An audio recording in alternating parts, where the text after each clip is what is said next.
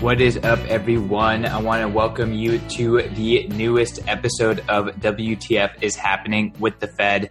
This is your host, CK. I just want to give you a quick update before we get into the episode. Colin Harper, my amazing former co host, is no longer with the show or Bitcoin Magazine. Colin is doing great things elsewhere and continuing to cover Bitcoin. Uh, I love Colin and I'm so thankful for the time I got to work with him and wish him the best of luck everywhere and in everything he does. Ansel Lindner, the host of Bitcoin and Markets, will be coming on as the permanent co-host for the show and resident historian slash economist. Uh, Ansel is a fantastic Bitcoiner, fantastic analyst. He does a great newsletter as well as a great weekly podcast on Bitcoin and markets and has been doing it for many years now. Ansel is going to bring an awesome element to the show where he does very, very deep research and um, has spent hours um, trying to understand Fed policy and what is happening. But before we get into it, let's talk about our sponsors. First and foremost, you know who it is. It is Swan Bitcoin. This is one of the best places to stack sats in America. They are available in 49 states and they look nothing like Coinbase. They look nothing like Kraken. It is not a trading interface. It is really a place that you can send your mom, your aunt, your sister, whoever is not, you don't want them to see some crazy altcoin chart and, you know, all this trading UX. You want them to be saving Bitcoin. Swan, they have this thing, it's called the sentence. You walk through the sentence, you say, how much I want to save, how often I want to save it, and to what address I want to send it to. It's really that easy. Check out Swan Bitcoin at swanbitcoin.com. Next up, eToro. For those of you who are into trading, check out eToro. eToro is an amazing one stop shop where you can buy Bitcoin and pull it off the exchange, but you can do so much more. You can index invest, you can test out your TA skills on a virtual platform where it has no real skin in the game, or you can copy trade the best traders. You are passively getting exposure to an active trading strategy. Check out eToro at eToro.com. Last but not least is Bisq. Bisq is an awesome, awesome application that enables you to buy Bitcoin and sell Bitcoin without having to register with the service. You download the Bisq software, you use the Bisq software to coordinate with other buyers and sellers, and you can buy Bitcoin in a very, very easy way from the safety of your home without having to participate in KYC or any of that other kind of registration activity. Highly recommend to give Bisq a try. Amazing open source project, amazing platform, and again, very, very easy to use. Check out Bisq. Without further ado, let's get right into the show with the great Ansel Lindner.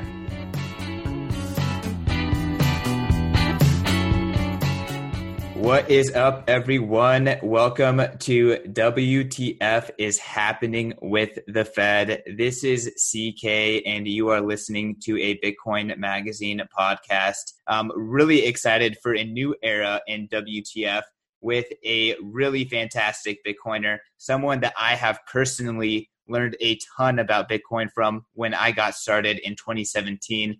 Uh, Ansel Lindner uh, is going to be joining me as a co-host and resident hobby economist. Uh, Ansel was on the show a couple weeks back and has uh, probably the most popular episode of WTF so far. So I'm excited to bring Ansel back as the regular co-host. Ansel, welcome to the show, and thank you for uh, for coming back and being a part of the show. Woohoo! Thank you, Christian, for inviting me. Uh, I'm very excited for this opportunity, and uh, yeah, this is my favorite subject, macroeconomics. So I'm ready to go. On your podcast, Bitcoin and Markets, your regular podcast, I'm a big fan of it. You have been talking about deflation and have kind of been giving the listeners a crash course on the Eurodollar system and how we are actually operating in it. Um, can you talk a little bit of, about that, and then maybe introduce, uh, you know, how we're going to build on on those ideas on WTF?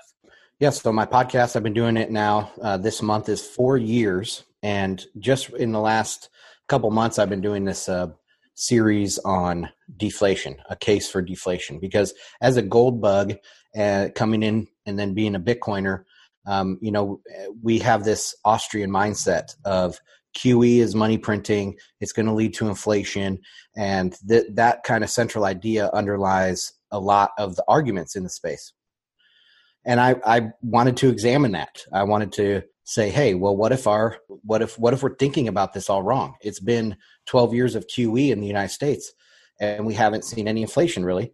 Uh, it's been 30 years of QE in Japan, and they're they're still not seeing inflation. So, um, if we're not seeing inflation, um, do we really have money printing? And that kind of led me down this hole. And so I wanted to talk about it, and that's where the that series on my podcast came from. So originally, the Bitcoin and Markets show, my roots in that show are just dissecting the news, but from a Bitcoiner perspective, not necessarily the Fed's actions and monetary policy and stuff. I do sprinkle that in, but uh, I, I, felt like I was concentrating too much on that on my show, and I wanted to get back to more of the uh, hot takes sort of thing. So this show is giving me an opportunity to do to do both, and I'll be able to do the hot takes on Bitcoin markets, and then dive deep into the macro stuff uh, on WTF. So I'm excited to do both of these things.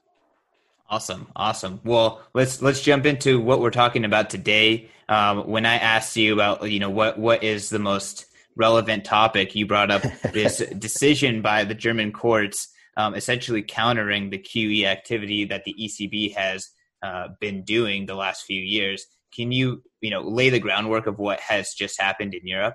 I'll try to. Um, so I think that the two biggest possible black swans out there are CCP breaking up or having some sort of revolution over there in uh, in in China, and also the eurozone. So uh, I think the eurozone is much more fragile uh, than a lot of people want to admit, and it's gigantic. So if there's a problem with the eurozone, I mean, what's going to happen monetarily throughout the world? I mean, the dollar is going to get way stronger, right? Because the euro is going to not be around anymore. Um, anyway, that's why I think that this court case with Germany is really important. What happened was this was at the end of 2019, the EU started buying like sovereign debt directly as part of their QE. And that went into the German courts and they were fighting it. Uh, and then the German court uh, found that this was illegal, that the ECB can't do that according to German law. And this that's a big deal because the German courts are supposed to be subordinate to the EU courts, but this turns it on its head. And the German courts gave a, the ECB 90 days to stop. And if they don't stop, then we don't know what's going to happen. Um, of course, the ECB replied and they said, Why are you even bothering us with this? We're not going to address it anymore. This is the last time we're going to talk about it. Kind of, you know, a, a slap in the face of German sovereignty. So um, I think it's going to come to a head, and this might not be the thing that tips it over, um, tips over and makes the eurozone uh, break up, but it's definitely going to be a rallying point for Hungary, Poland, Netherlands, some of these other similar countries or with similar ideas about the ECB. They might form some sort of coalition or something to fight what the ECB is doing, and it's it's going to get ugly. I think. I've been reading and studying the sovereign individual and the ideas in that book a lot and it's really underpinned around nation states and these you know large organization of nation states like the ECB breaking up into smaller jurisdictions and you definitely I feel like can see that in Europe first but I suspect that in the United States we're going to start to see it eventually so it's really interesting to kind of like see these conflicts within the eurozone as like a precursor to what might happen across the globe. Yeah, I think um, that's that's another possible possible black swan is the maybe like Texas seceding or California or something. But um, it's harder because what currency would they use? They would probably still use the dollar. But Germany can go back to the mark. There's history there. It's only, but the euro's only been uh, in circulation for 20 years. So they can easily go back to the mark. And uh, Texas can't do that. Uh, another thing is studying the repo markets recently, you know, the plumbing, the base plumbing of the system. There is uh, repo stuff for US, like a basket of, of collateral in the US. And it's designated as U.S. general collateral. Uh, there's also baskets of collateral in Europe, and it used to be before from like I don't know maybe 19 late 90s to 2008 there was a basket of European collateral, so it was just EU general collateral. But since 2008, it's already broken up. So now there's Italian general collateral, German general collateral, French general collateral. It's already like they're almost admitting that they're the uh, monetary system over there, the e, the the eurozone needs to break up. So it's gonna. it's much easier for them, is what I'm trying to say. But I could see something happening in the United States as well, but not in the near future. That's far down the road. Yeah, maybe Bitcoin is a lot more important before it becomes viable in the U.S. Um, you do bring up like yeah. the, the dollar is sticky and powerful, and Europe could go to the dollar too. Like the reality is that the real all the real economy in Europe is on the dollar standard already, so it's not like they're actually that tied to the euro. Yeah, all the G- German corporations are you know taking uh, loans in dollars. Um, same with every big corporation in the world. Uh, this was it's a big problem with heavy export countries also countries that have big shipping industries and, and import export type things. Um, Greece comes to mind. Um, Lebanon just had a recent issue. You know, they're going through some hyperinflation and they defaulted on a bunch of euro bonds, which are dollar denominated bonds. That is an example of how, yeah, the dollar is just ingrained within all of the international settlement in the world. It's 90% of it. This really kind of sparks the idea in my head that we should do a show where we kind of bring the listeners up to speed about like the current status of all the major kind of economies around the globe. Maybe that's a series of shows. Um, but let's get right back into this specific court case. Can we dive into some of these details that you've laid out in this uh, in this document? W- what exactly is happening here, and and you know what you think is going to shake out? Yeah, so I just provided a bunch of links for different articles over the last month explaining this. And I've seen a lot of pundits out there, you know, that you would see sitting down on C- CNBC and stuff. They don't think it's a big deal. But then you read like kind of maybe more niche uh, people from the ground in um, in Europe, and this is a really big deal. It reminded me a lot of the Kentucky and Virginia resolutions, and for those people that aren't up on their American history, this was um, very close after the signing of the Constitution. So we the founding fathers signed it in 1791. Um, and then at the end of the 90s, there, so it's like 1798 or 99, they signed this Kentucky resolutions and the Virginia resolutions. And these were about nullification because the states were still really worried about the federal government overstepping the Constitution. And so they wanted to put down in writing that no, if we don't like this, we can opt out, right? And it just makes me, or the the German situation here, they're they're kind of nullifying EU stuff, especially the ECB specifically here. Uh, they're they're nullifying the ECB's efforts, and it just reminds me of the Kentucky resolutions. I don't know where I want to go with that, but um, yeah, no, I mean it, it kind of makes sense. And you know, if Greece were to do something like that, no one would actually care. But the fact is, yes. Germany is the most important economy, and therefore, like Germany has the ability to kind of you know put the ECB in a tough spot because them not cooperating is a much you know a much more powerful thing. And you know like you said it, it could bring on even other countries to stop cooperating like the netherlands and poland and stuff like that.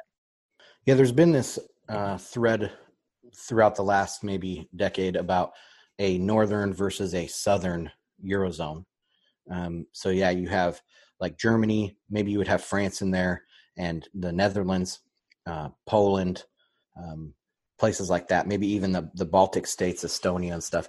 Those would be in like the northern eurozone, and then the southern eurozone is where all the problems are coming from. You have Spain, Italy, Greece, uh, and so if that could be like a fault line that we see break up. Um, Poland has been really hard line. Hungary as well just very recently and that's why i said that i think they could jump on board with um, you know backing the german courts over the european courts. And i don't know how they vote on this stuff but if there is some sort of vote you can see like a political divide that would be building within the monetary union which would be very negative for the euro and very positive for the dollar. Um, it would also be positive for bitcoin of course and gold It's just, it's really interesting seeing this play out, and I mean the the north south divide would be very interesting. Like, what would the South look like? That couldn't even like that would be a significantly downgraded state or jurisdiction in terms of like its place in the world. Yeah, I mean, they probably wouldn't stay together because I don't see like Spain wanting to pay for Greece's uh, debts, right? Um, so they probably wouldn't stay together. If, and if there is going to be some sort of core uh, monetary union, it would be just the North. It'd be really hard to do that because, I mean, just think about how tight it is right now. Brussels is in control of so much, and everybody, all these governments have basically gotten on their knees for the European Union. Well, what happens uh, to, or how would that be built into a separate, smaller union? I don't think it could be. I think what would happen is just Germany just peeling off, and they would agree. Like I, I was in uh, college uh, when a lot of the Title IX stuff was going on. I don't know if you are familiar yep. with that. Um, and so I was in the Big Twelve, and I was a swimmer, so I was a collegiate swimmer, and they uh, all of the Big Twelve schools got together and they cut their men's swimming program the same year. So it was like, hey, are, if you cut your because they all had to cut something. they're like, okay, what are you going to cut? What are you going to cut? So they were colluding and they decided all to cut the swim team. And I just think about like the European Union, they could like Poland could come and be like, okay, hey, we'll leave if you leave, and you know they they can collude to all leave at the same time and go back to their national currencies i think that might be something like that okay so you don't think that there is a north south divide you think that the northern countries just like the uk did is going to just say see you later. Yeah probably. Um, i don't think that it's just too hard politically to form a little group that leaves. I think you would have to just have single uh, countries leaving and then maybe five or ten years down the road they decide to work together. Um, but i don't think they would all leave together and keep a euro or like a euro north. I don't think that that would that would happen. But they, there is definitely a political divide. Like you can just tell the south versus the north.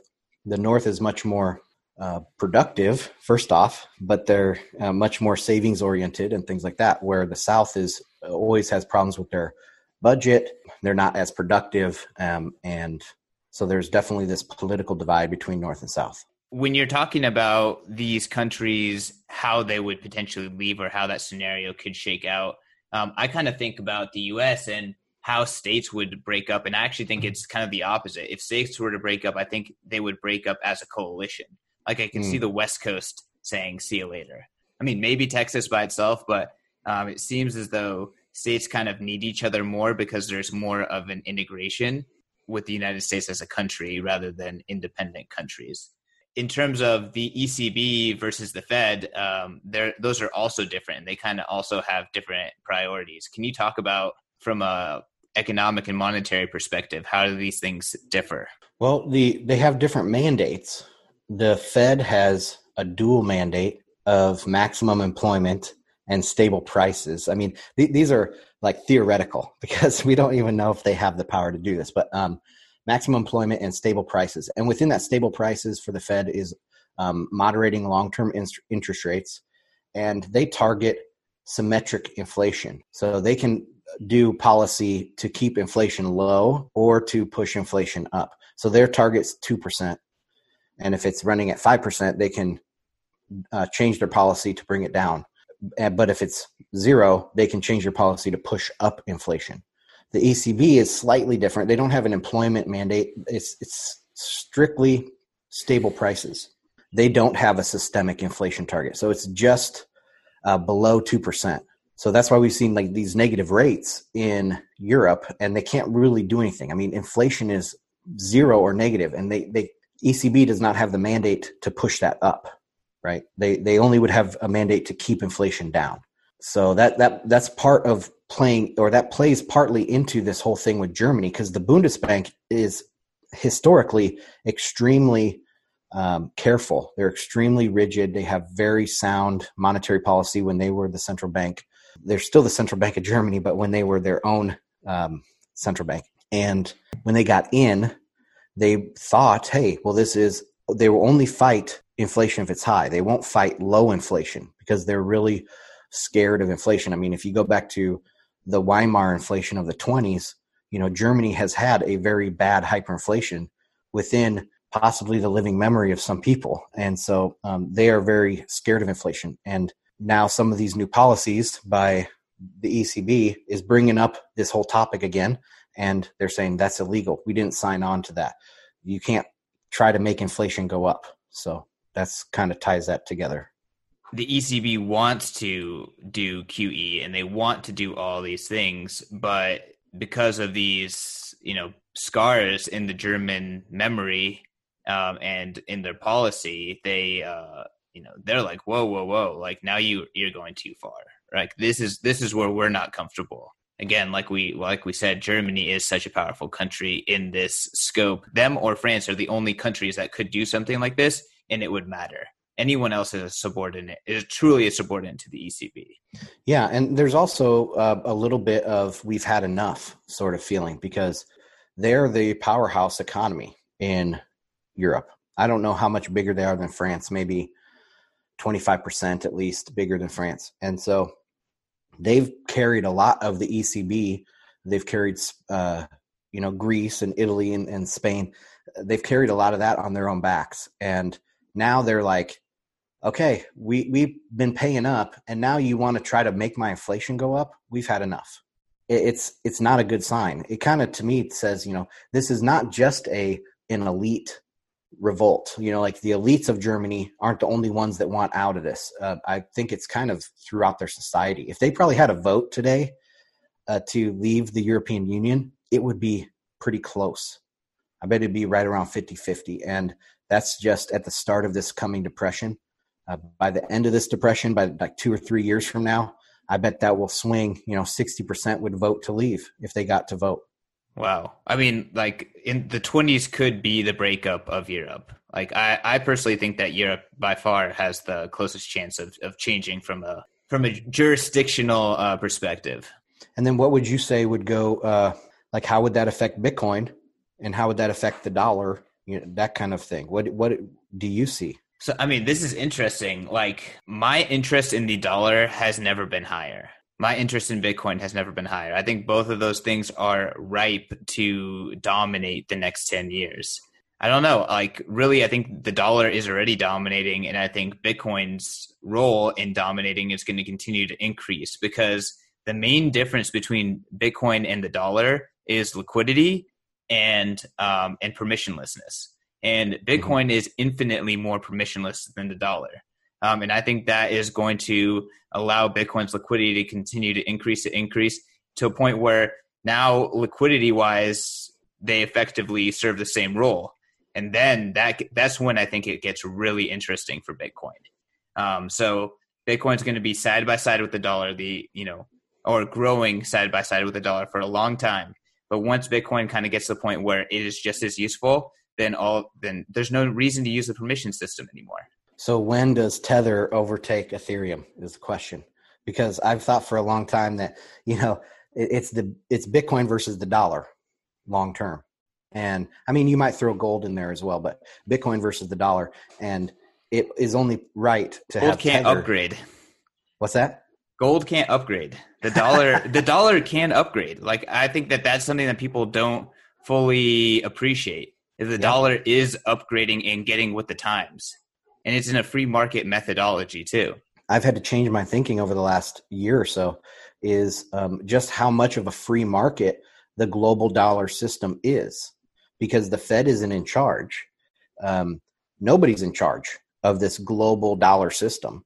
And so when you get down to the bare bones of it, um, yes, it's free market. It's it's a crazy thing, but it's a free market because it's shadow. Like if people knew what's going on, as people learn more about the euro dollar system, then I think it'll be much harder to or the, the governments will start coming in more into this system and trying to regulate it. But getting back on the tether thing, I've I've waited for tether to become the number two uh, coin in this in this in this ecosystem because you know it's Bitcoin versus the dollar. That's it. That's the only thing, competition that matters. And again, props to you. Like I've been listening to Bitcoin and markets for a long time, and some of the things that you were most right about, or the, one of the things that you're most right about is Tether. You're right about a lot of things. I really do think that your analysis in the Bitcoin space is is unparalleled. But uh, oh, thank you. Jeez. But uh, in terms of Tether, like you were spot on with with Tether, like very very early. Like Tether is the most important stablecoin here, or is the most important altcoin. It's Bitcoin and Tether um, you even just like I think a- accurately described Tether's role to Bitcoin in the in the crypto ecosystem uh, very early on. Um, and you were talking about stablecoins becoming extremely important and p- potentially bigger than Bitcoin um, in the short to medium term early on. Like I'm talking about uh, 2018, you're talking about this stuff. Mm-hmm. So how are you so early to tether and how are you so early to understanding the dollar even though your understanding has evolved a lot recently well, I, I kind of come at it from a anarchist perspective, and I think of this this technology. What's really going to take off is when you can route around problems, right? Route around regulation, and Tether was doing that. They were being fought in court. They were being chased around the world. Their bank accounts were hopping here and there, and everybody was like, "Oh, you know, Tether's insolvent. Tether's insolvent." And I didn't. I never believed that. I just thought that they were playing whack a mole with the regulators, trying to stay one step ahead of them. And so um, I saw the huge demand for them that they were needed. And so it was pretty easy to say, well, they're probably the because if if regulators went after Ethereum that way or XRP, the, there's no way that they would sustain against these regulators the way that Tether did. So I just thought that Tether deserved to be up there and knowing that the competition was between Bitcoin and the dollar, that really obviously made it easy to pick Tether. I don't think I was necessarily earlier than a lot of people, but uh, yeah, I just might have talked about it on a podcast before they did. cool. Well, it's going to be really exciting to talk about this macro macroscape and actually acknowledge Bitcoin and other cryptos potential, you know, Tether for sure, um, you know their role in in shaping the future. So I think that's one of the biggest differentiators about WTF, um, especially with you on board. I'm very excited. Let's uh, get bigger and bigger and educate people about what's going on with this monetary system. Awesome. Ansel, why don't you tell people where they can find you and your other great work? Uh, you can find me on Twitter at Ansel Lindner or um, you can look up the podcast. My other podcast is Bitcoin and Markets. It's everywhere that you find podcasts uh, on YouTube as well. Awesome. And then you can find me at CK underscore Snarks on Twitter. You can find my other show, POV Crypto Pod, the Bitcoin versus Ethereum podcast, at POV Crypto Pod on Twitter. Please rate and subscribe Bitcoin Magazine podcast. You're listening to this show on the Bitcoin Magazine podcast feed uh, and check out Bitcoin Magazine at Bitcoin Magazine. Thank you, everyone, for listening. Peace.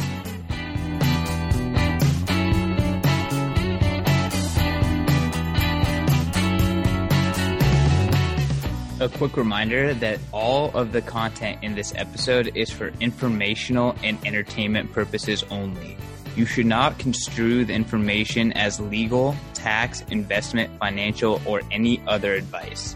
Nothing contained in this presentation constitutes a solicitation, recommendation, or offer by BTC Media, the Let's Talk Bitcoin podcast network, or any third party service provider to buy or sell securities or any other financial instruments.